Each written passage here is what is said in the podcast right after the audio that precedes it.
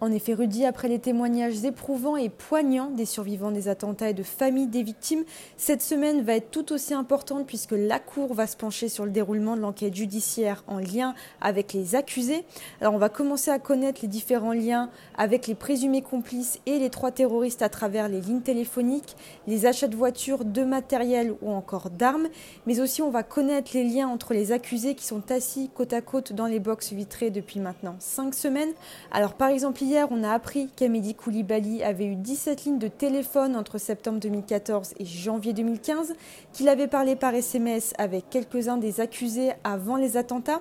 que les frères Kouachi avaient échangé plus de 1000 appels en 2014 entre eux, ou encore que plusieurs ADN de certains accusés avaient été retrouvés dans la voiture qui a amené les terroristes à Charlie Hebdo, dans un casque de moto, moto qui a été retrouvé près de l'endroit où a été assassiné Clarissa Jean-Philippe, ou encore sur des billets qui ont permis le financement des attaques. Si les 11 accusés dans les box sont toujours désolidarisés des trois terroristes, ils pourront s'expliquer sur ces éléments d'enquête la semaine prochaine lors des interrogatoires qui dureront trois semaines. Au tribunal judiciaire de Paris, Églantine Delalleux pour RCJ.